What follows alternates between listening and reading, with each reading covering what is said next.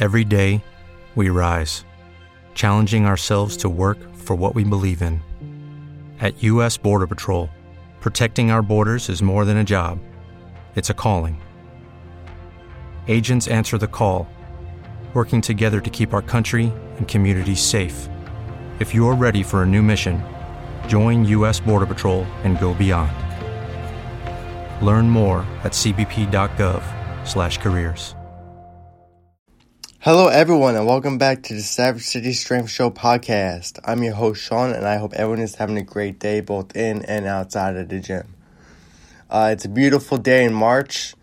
Uh, the Arnold was uh, last weekend, right? Last weekend or two weekends ago, and it was an awesome time for those who went out there. Uh, you know, I hope I hope you all had a great time. Congratulations to all athletes that competed.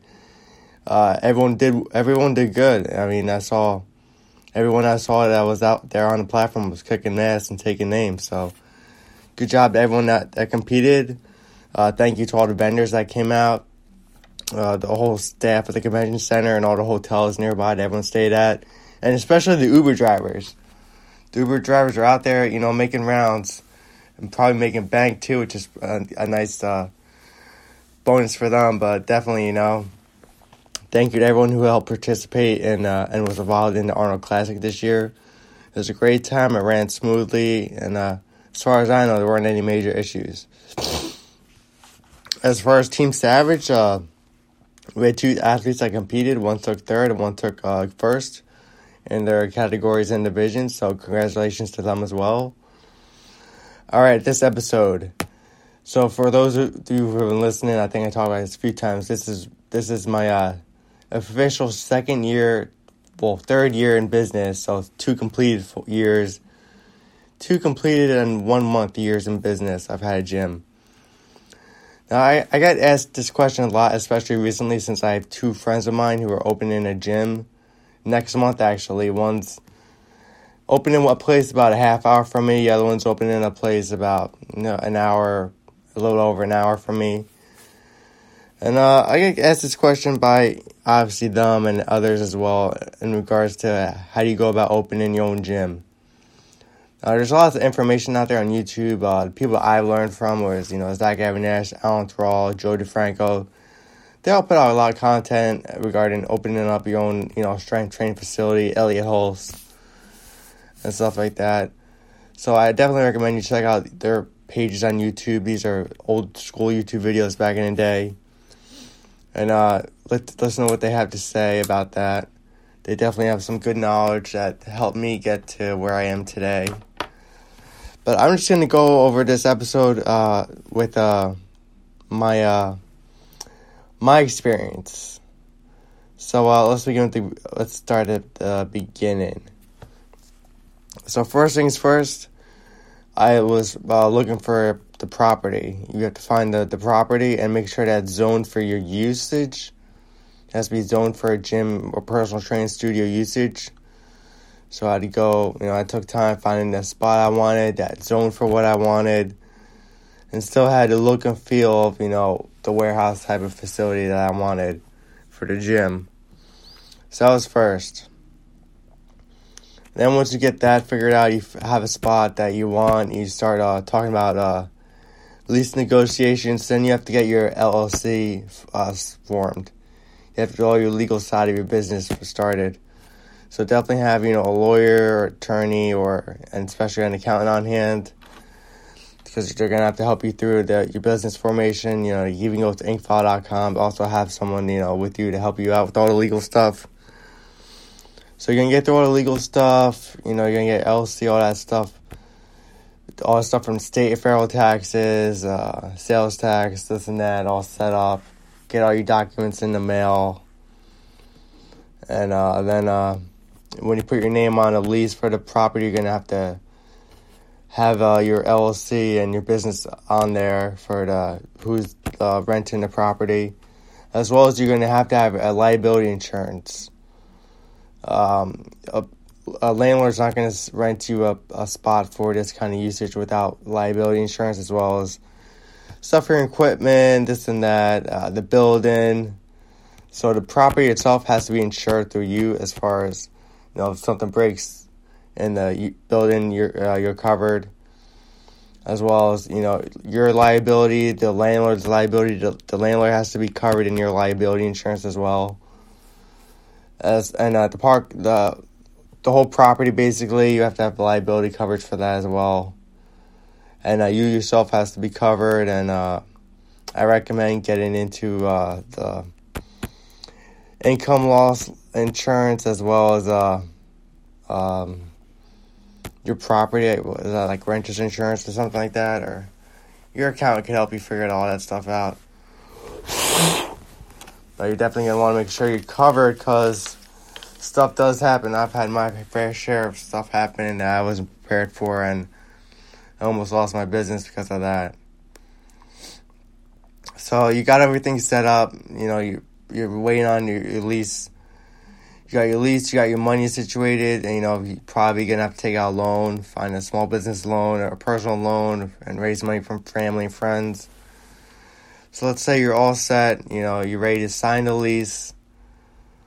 You know you got all your LLC and all your business stuff, all your legal documents and professional documents all ready to go you got the money ready to go, and you should have should probably start collecting some equipment ahead of time. I know I did. I collected some stuff and stored it in family family garages and sheds.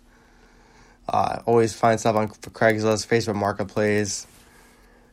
You know, I I try looking about six months prior to when I actually got my property of buying stuff. So when the time came, I had you know some of what I needed are ready to go and ready to go. And that's the rest of stuff I, you know, bought new or bought after I got my property space. So that's that. So you're gonna get into moving day. And what you're gonna find is all your friends that uh that said they're gonna help you with the gym, the majority of them are not gonna show up to help you move in and it's gonna be a long, rude awakening call. I know I experienced that. A lot of friends that said they're gonna help me out, open a gym and market this and that. I can't wait to come by. The majority of them is just all talk. They they're not gonna show up. They're not gonna help. You're gonna be on your own. And the beginning of opening a gym, you know, the first week, I guess you're gonna be excited, and then and then the second week opening the business chances are it's not going to be as busy as you had hoped, and it's going to start to get depressing. And uh, the first year is definitely going to be like that. It's definitely going to be uh, you're going to be working your butt off and trying to make rent, and sometimes you got to sell some equipment to make rent, and it's you know pick up odd jobs, but. that's the way the business is. That's why a lot of businesses don't last two years. I know a lot of gyms that don't even last two years. It's just people underestimate the lack of uh, business that they'll drum up. And you're going to come across people trying to sell you ad campaigns, this and that, Facebook ads, Instagram ads. And you can spend hundreds of dollars, maybe thousands of dollars, and get what? A few people to sign up? Yeah, it's not really worth it.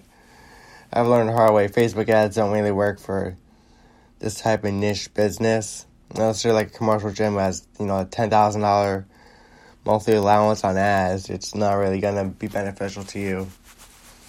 Your best bet is word of mouth and just, you know, keep out there grinding, you know, just go to local community, local uh, you know, police, fire, EMTs, schools, this and that. Anywhere you could go where you could reach people who are involved in strength training just reach out to them, try to get them in your gym, just get them in there for free.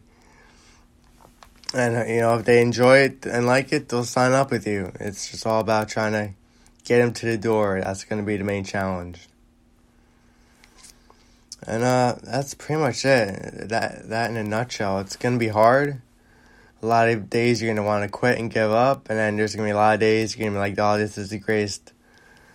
You know, this was all worth it and it's to have its ups and downs, but it's like that with any business.